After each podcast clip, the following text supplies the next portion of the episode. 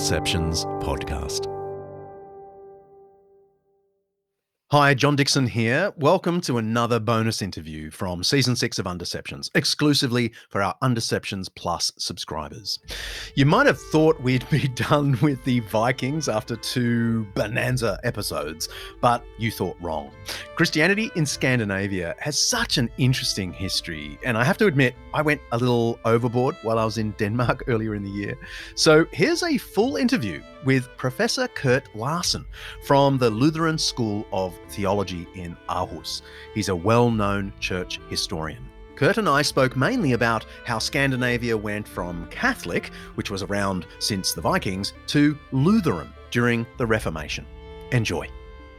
So um, just for the recording, can you tell me your name and pronounce it exactly correctly so that I can say it properly yes. when I introduce you?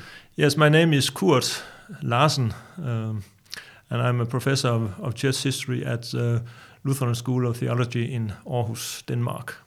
And this is a, um, a training school for Lutheran priests and for missionaries, yes? Yes, it's uh, we we do uh, we give a bachelor's degree in, in theology, four years bachelor's degree, and uh, most of our students uh, go on to a master's degree at the uh, University of Aarhus, and then they eventually become pastors in the uh, State Church of Denmark, uh, Evangelical Lutheran Church mm. of Denmark. I mean, this is a very old tradition. Uh, Lutherans are amongst the most highly educated Protestant pastors in the world, in, in my experience. Yeah, yeah. The, um, you can just do a three-year theology degree and become a clergyman in Australia. Yeah.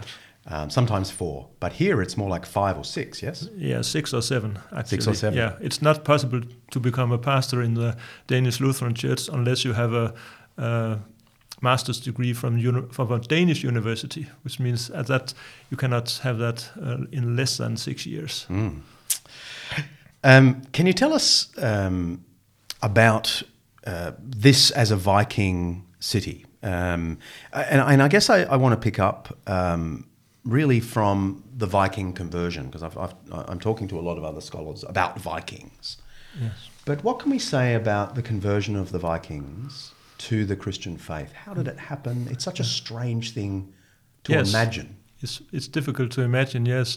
And, uh, and uh, we don't have uh, too many sources uh, to describe the, the process of Christianization of, of Denmark, but uh, still it seems that Uh, it was done in a very a long period of time. The first missionary came to Denmark in eight twenty-six. His name was Ansgar, uh, a French monk coming sent out from Germany, and he came up here, and and he was a he was a, a very quiet and a peaceful man, and uh, and when he after some years uh, were allowed to uh, to speak to the king, uh, the the king. who was a, the Viking king, uh, he was he he got confidence in this uh, quiet monk and let him uh, do whatever he wanted in Denmark. So the king said to him, if people in Denmark want to become Christians, uh, it's okay with me. Uh, and uh, then Ansgar was allowed to build a church uh, in the south part of the kingdom, and uh, he was a, he could preach there and um, administer the sacraments, and the king uh, allowed that. Hmm. Um, and this so, is in southern Denmark? Yes, mm-hmm. and in uh, well, in the, the first church in Denmark was built in a city called Schleswig, which is now a part of Germany. But then after some years, uh, Ansgar also built a church in Ribe, mm-hmm. and that is the oldest uh, church in Denmark. And since the time of Ansgar, who died in eight hundred sixty-five, uh, there has been a, a functioning church in Denmark, and there has never been any like uh, persecution or so. So, but so from the period of Ansgar, we think that there has been a slow uh, growth in the in the church, and then in nine sixty-five, uh, the pres that the time the king at that time, his name was Harald Bluetooth. Harald, Harald Bluetooth, yes. Uh, Harald Blåtand. He uh, he converted to the Christian faith, and and uh, and then. Uh, Due to this thinking of that uh, uh, you have a, a fellow tribe, then a lot of his tribesmen also chose to become Christians. And then uh, it seems that uh, one or two generations later, uh, all Danish people had uh, converted to the Christian faith. Then, then the the science of uh, heathen faith uh, disappears.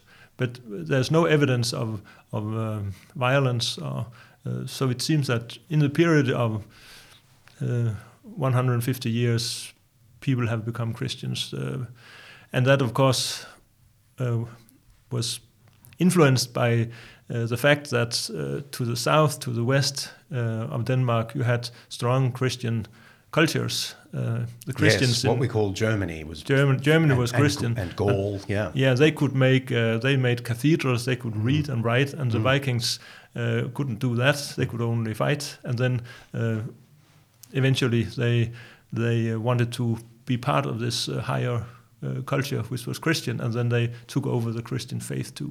Mm. It seems that the women were the first ones to do to do so. I had read that. Can you tell me yeah. more? Yeah. The, um, The Vikings uh, were, were violent people, and uh, and they were they don't uh, they didn't respect children uh, as much. If you had a, a female child, they could uh, put the child out in the woods to, to die because they preferred just like that. In ancient Rome. Yes, mm. uh, and then uh, any mother would uh, would prefer the Christian faith, who which respected uh, all newborn children. So mm. that's that's one of the reasons why. And often often the Vikings uh, went to Ireland, to England, to France, and then they stole beautiful young women and brought them back home as wives, and then they these wives were Christians, and then uh, probably influenced the children, and so during a generation or two uh, the family was uh, Christian. So it's slow, a yeah, slow... Uh, a slow. But do we have any evidence at all about the motivations of the Vikings um, to become Christian? You, you intimated just a moment ago they wanted to be part of the higher culture of Europe. But w- yeah. was that their motivation in becoming Christian? Or, or, or do we know anything else? Mm. Uh, not... We don't know very much uh, except the... the women's motivation and this uh, cultural thing, and and then uh, at that time people moved around very much. So a lot of people uh, spent uh, some time in France or England and in Christian countries, and and uh, when they came home, some of them would probably have become Christians uh, abroad. But there's there are no written sources to tell about this uh, process. Uh, wouldn't it be wonderful to to know what what the first Vikings to read the Sermon on the Mount mm. thought? Yes, yes. And they, when they met Ansgar, uh, you know, it was really a clash of cultures, because here was this man uh, who had given a vow to live uh, very poor. So he experimented how to to uh, eat as little as possible and still survive. And then you're standing uh, towards the Vikings who uh, who uh, traveled around Europe to plunder and become rich. So really a clash of cultures. And and Ansgar was crying uh, when he thought about Jesus. He he mm. he cried. And uh, how would the Vikings have have thought of a man who wept? So and it was really a clash of cultures, mm. and that explains, of course, why it, it took uh, one or two hundred years because before Christianity really uh, became the dominant religion. Hmm. Okay, so um, can you summarise, I mean, this is a terrible thing to ask a Lutheran professor, but I'm going to ask you to summarise how Scandinavia adopted Lutheranism in the Reformation. How and why? Uh, the, the great pivot. Yeah. Um, the, the taking uh, Denmark as an example, it has, uh, we had this um, a situation that that uh, um, there was a strong opposition to the way the Catholic Church uh, functioned in these uh, in these days. In uh, so e- already in the in the time of the Catholic Church, Denmark being one province in the Catholic Church, you had to the Danish province had to pay a, an awful lot of money to Rome in order to to be a part of the Ro- Catholic Church. So in already in uh, a few years after Martin Luther started his criticism of the Catholic Church, then the Danish king, uh, for financial reasons, broke the relation to Rome in order to save all this money he had to pay. So that was done. He was a he was still a Catholic, uh, hmm. uh, but and he had, uh, but he he broke the relationship to Rome and made Denmark a an uh, independent Catholic uh, state so church. So a little bit like Henry the Eighth with yes, England. Actually. He he died a Catholic, but but he, he, he broke, broke. Yes, and that was done ten years before uh, Henry the Eighth broke hmm. with Rome. So so hmm. then, but then uh, when the the Danish church had broken away from Rome, uh, then um, he allowed uh, Lutheran preachers to function in Denmark, and they did that all over the country because uh, a lot of monks had left the, had read Martin Luther and uh, become evangelical mm. Christians, uh, and then they preached the gospel uh, all over in every city of Denmark, and then one city after another uh, turned evangelical, and then um, there was a, there was a civil war, um, and in that civil war the uh, that was for social reasons, uh, but in the, that civil war, the crown prince Christian uh, was a victor, and he was uh, convinced Lutheran. So when he became king in fifteen thirty-six, uh, he made uh, the Danish church evangelical and Lutheran, and and he he took a firm hold on the church and uh, and and made this these uh, laws for the. for the new Danish society, laws for church and schools, and actually these laws from fifteen thirty-seven uh, are more or less has more or less formed the Danish society up to this day. Um, so that was a, but it has very much to do with uh, the position of the king. Yes, and that in Sweden uh, it, it's more complicated because uh, they had they have had uh, different uh, kind of of kings and. S Then they have a king with, which was not uh, Lutheran, and so on. So it, things has has not been as uh, simple in Sweden as in and Finland as in, in Denmark, Norway, because in, once uh, Denmark, Norway was Lutheran, it has been that ever since. And we have we have the same royal family governing Denmark as at that time, and they have all been Lutherans, and they have all uh, followed these uh, laws that. Christian the Third. It's made. The same royal family today? Yes. Which includes an Australian. That's right. The crown princess uh, is an Australian, yes. And uh, actually... Although I'm sure she's Dane now.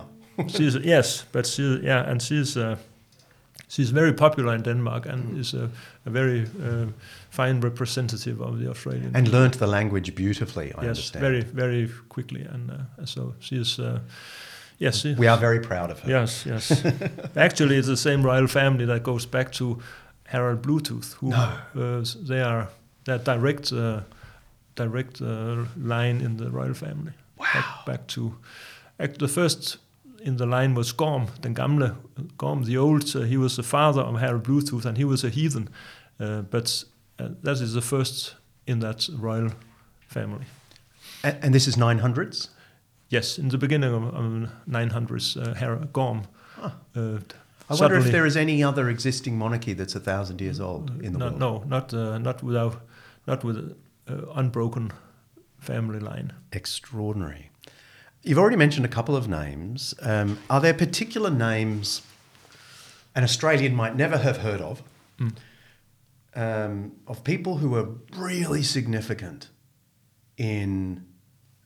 the conversion of Denmark and Scandinavia to a rich Christian faith? Uh, I think the uh, the monk Ansgar was the most uh, important, yes. and he he was uh, actually his uh, he was this uh, quiet man, and he has written very little that is left for. So so he's not that well known, but I think. Both in, in Denmark, Norway, and in Sweden, he's the most uh, influential person. Even even though that he's not much uh, cherished in in uh, anymore, but I think he was the most important one. What about in the um, Reformation period? Were there particular preachers that took Luther's message far and wide? Uh, and yes, you, can, you actually you can say that uh, being so close to Germany as we are, uh, all a, a lot of Danish student uh, uh, has always moved to Germany to, to study, and a lot at in the time of the Reformation, many Danish students went to Wittenberg mm. uh, and and brought the uh, the Luther's uh, theology back to Denmark. And uh, the, the most uh, famous of the Danish ref- um, reformers was uh, his name was Hans Tausen, a former monk and uh, now a Lutheran preacher. And his uh, you can see his uh, picture in the in the castle church in Wittenberg uh, as one mm. of the most uh, influential reformers in, in Europe. Mm. That's, so in Denmark, Norway, he was he was influential. He died as a as a bishop of Ribe. Uh, right. He, he was he was after being a preacher, he he organized the University of Copenhagen into a Lutheran university, and then he was placed as a after a few years he was placed as a bishop in in Ribe and organized the diocese of Ribe into a an evangelical Lutheran uh, church. You mentioned um, that Denmark, and this is true of much of Scandinavia, I believe, has a state church or had a state church. Um, so for much of the last four or five centuries, um, there was an official relationship between the state and the yeah. church. Can you describe what that involved? Because yeah. Australians will puzzle Yeah, over yeah. what it means to have a state church. Yes, yes. It's very, uh, at first I have to say that it's it's very complicated because uh, even in Denmark, very few people understand uh, how it, it works. But uh, it's it's very much to do with tradition. You know, it was a king who who introduced Christianity to Denmark in the old days. It was a king who organized the Reformation, Christian the Third, and this royal family still governs the country, and they are usually very popular. So, so uh, in uh, from the time of the Reformation and until eighteen forty-nine, when we had a, our first constitution, the the king actually ruled uh, the church completely on his own. He he uh, decided who was going to be pastors and bishops, and he gave laws for the church, and it was really the king's church uh, until eighteen forty-nine. But then, in the time of the, we had this uh, uh, constitution. The king was very popular still, so he was not written out of the of the of the constitution. So, and then it was said uh, in the constitution that in uh, sometime the Danish church will have to have its own constitution someday. It was a promise. But this day, that day has not arrived yet, hmm. um, uh, more than one hundred fifty years later. So it means that the Church of Denmark does not have its own governing board, which means that the only one to decide to give new laws for the church is uh, the parliament, and the person who governs the church officially is the queen. Um, so um, when there's a new hymn book in Denmark, the only one to decide Uh, and to authorize a new hymn book is the queen. Wow. And uh, the only one to decide um, whether there should be a new law about anything in the church is a, is a parliament, and then signed by the queen. But that's only pro forma, but still uh, the government gives a law, and the queen uh, authorizes things uh, to be used, the rituals and hymn books and so in the church. Does the state pay for pastors of the state church? Yeah, then in that way, it's it's uh, the church is is uh, almost uh, free. So the church is almost all the money of the church is is paid by those who have decided to be members or mm. stay members. And uh, so if you leave the state church, you you don't pay church tax, and it means that uh, at the moment. Uh, seventy-six or so percent are members of the church, and they and they we pay church tax, and then uh, that that finances uh, the. May uh, I ask how much is the church tax? Uh, it's about uh, in the countryside a, a little more than one percent of your income, and mm-hmm. in the big cities less. And um, it doesn't mean you then have to go to church. No, nope. it, it, but it does entitle you to. Baptism? There's no obligations. No, uh, but can you get, uh, therefore, free baptism, oh, yeah, weddings yeah, and yeah, funerals? Yeah, mm. yeah. and uh, confirmation class and, and everything. But but uh, yeah, that's uh, that's free. Mm. And then and the Danish church uh, is self self paid, but uh, still I think uh, one of the richest uh, churches in the world, because we have so so much members. Mm. Uh, so the, so it's free in that direction, and on the local level, in the on the parish level, uh, you know, the members uh, choose democratically a church board, and they decide. Uh, they hire pastors to the local congregations, and they uh, pay for the church building and, and so on. That so that is on the local level. It is it is very uh, it's almost congregational.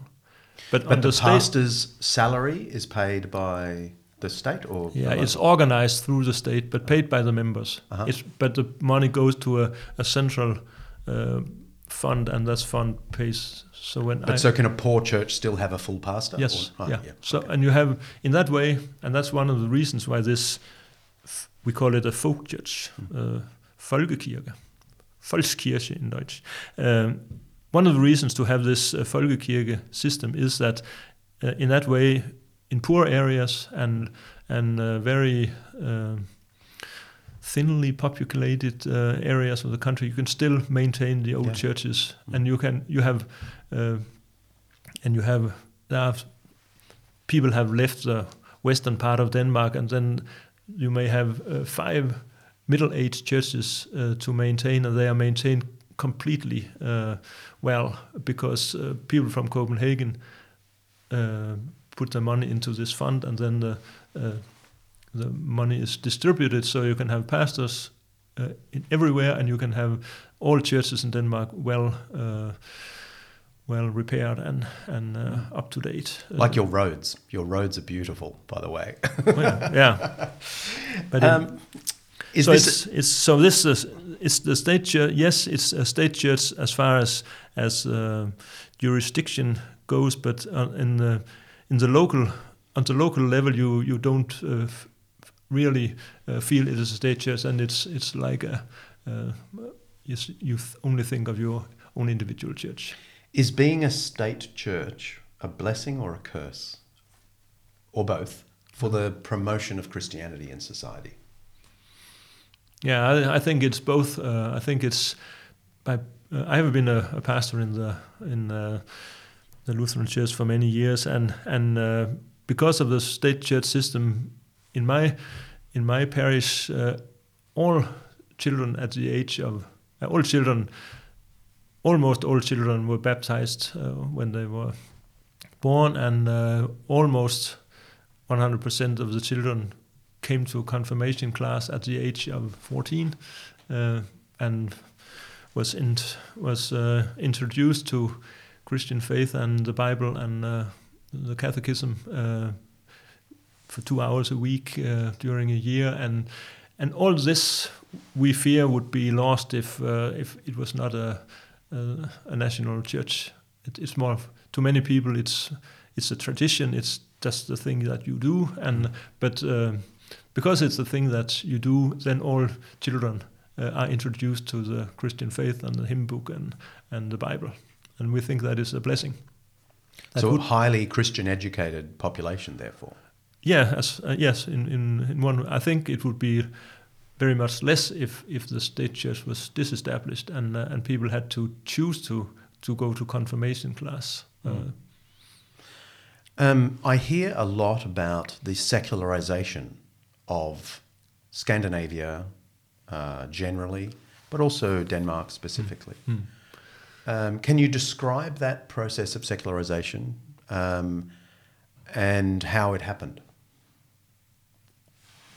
Well, the secularization is uh, is easy to see on a on a normal Sunday where uh, not very many people go to go to church. There's an average church attendance of two percent in, in in Denmark. Uh, so is and that all kinds of churches, or is that just uh, the state church? Uh, the state church, mm. yeah.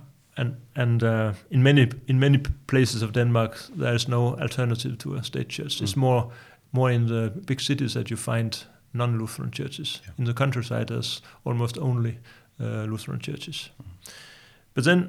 Um, and then when you when you listen to public discourse, uh, you you uh, very seldom hear uh, any argument uh, argue by Christian faith. So in that way, it's a secularized country. The only person who can who name who mention God in the public area is a queen, because every year she, uh, in her annual New Year speech to the nation, which almost everybody listened to, she always uh, ended up saying, "God bless Denmark," and that's the only time of the year when the name of God is, is mentioned publicly. So in that way, it seems a very secular country. But still, uh, when there's an uh, when something happens in the in the country, uh, people usually uh, gather in, in churches. That's a very natural thing. So, and that means that uh, it's it's more like the Christian faith is like uh, something that lies just beneath the surface. So, so it's uh, whenever things happen, people uh, go to the church and go to the pastors anyway. So it's uh, it's a little uh, difficult uh, picture, very different from from uh, countries where the faith is spoken uh, of very publicly. Uh, I've just come from America. Yeah, and, and uh, it's quite a contrast. Yeah, that's a, a big contrast. Uh, and is the Lutheran Church seeking to promote Christ and Christianity uh, in the country? And are they are they doing well? Are there pockets of success? Yeah, uh, the the Danish uh, Lutheran Church is is very uh, pluralistic, and I think that all all the different groups in the church uh, want to promote the Christian faith and the Christian values, but they they. Uh, interpret it very, very differently. Mm-hmm. Uh, some people think that uh, you should uh, promote Christian faith by uh, being tolerant and accept uh, marriage of same-sex couples, and other things that you should be faithful to the Christian message and not uh, marry same-sex couples. So, so it's it's it's interpreted very differently. Uh, Does the state church allow that? I mean, yeah, are you yeah. permitted not yeah. to marry same-sex couples? Yeah, oh. yeah. you can, uh, you are, uh, you are, yes, it's it's the, the pastor's choice. Hmm. And then then when you apply for a, to become a pastor in a certain congregation, they will probably ask you, uh, what do you think of this question? And in some parish, they want a pastor who perform these marriages, and other pa- uh, parishes want a pastor who who are against same-sex marriage. So so they. They choose a pastor who uh, who corresponds with the congregation. Is this still a controversial topic in Denmark? I mean, is there a push to make all pastors participate no. in same-sex marriages?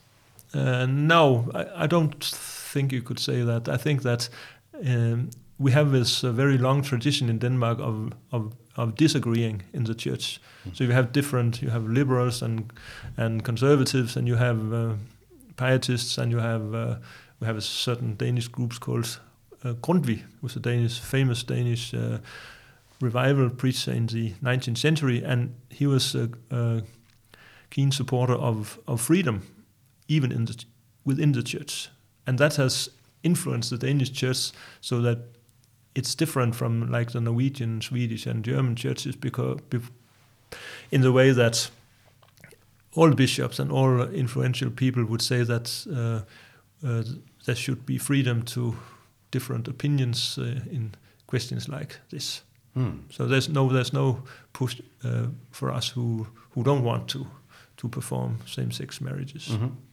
It sounds very peace-loving, uh, which I do associate with Denmark, actually. Yes, and, and that goes back to to Grundtvig, I think, who who said that it was it would be valuable to the country.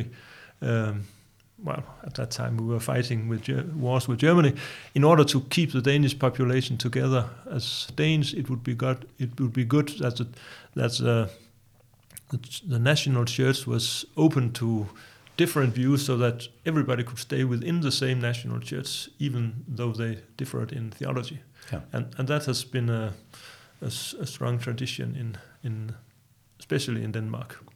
Finally, uh, do you hold out any hope for a Christian renaissance in Scandinavia? Hmm.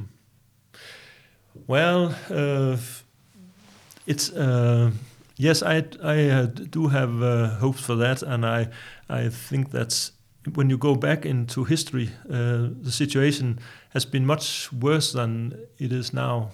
At around the year eighteen hundred, in the time of the Enlightenment, uh, the churches of Denmark were almost uh, empty.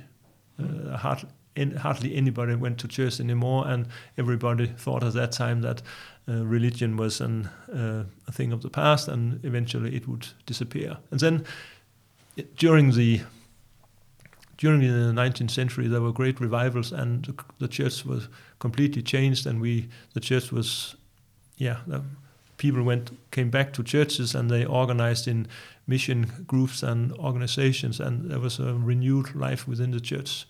And I think that's um, uh, why should that not be happening again? Uh, today we have. Uh, Well, in some churches there are uh, only few people left, but still in others you have uh, you have very big and vibrant uh, congregations, and a lot of uh, even young people uh, are engaged in the in the church life. So uh, the situation today, even in spite of secularization, is much better than in the year eighteen hundred.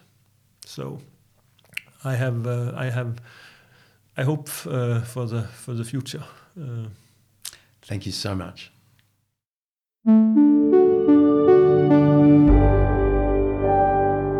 An Undeceptions podcast.